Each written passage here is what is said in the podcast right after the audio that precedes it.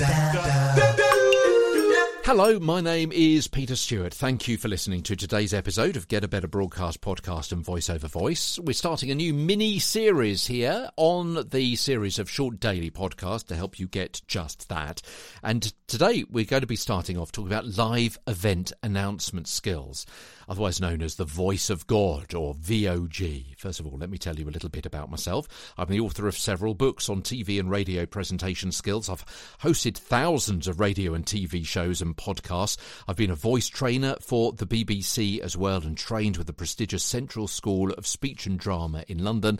And also, I've done a fair bit of live event announcements as well, both at very large, prestigious charity balls uh, at just outside London, and also at various outdoor events as well. So that's my skill in this particular area of live event announcements. So these are the announcements made at an event, maybe a conference or a ball or maybe a theatre, signposting what the delegates, the guests or the audience need to know or need to do.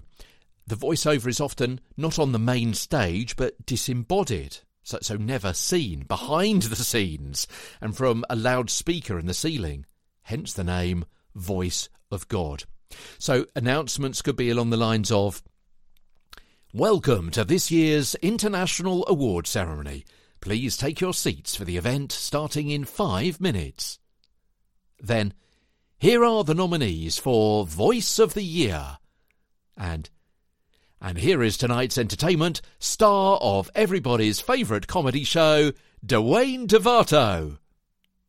And you may also have to give out information such as safety announcements, when the next workshop or conference session is starting, where the fire escapes are. You get the idea. Okay, that's by way of introduction to, to the, the, this short series of episodes. Tomorrow, more on your Voice of God voice, as Get a Better Broadcast Podcast and Voice Over Voice continues.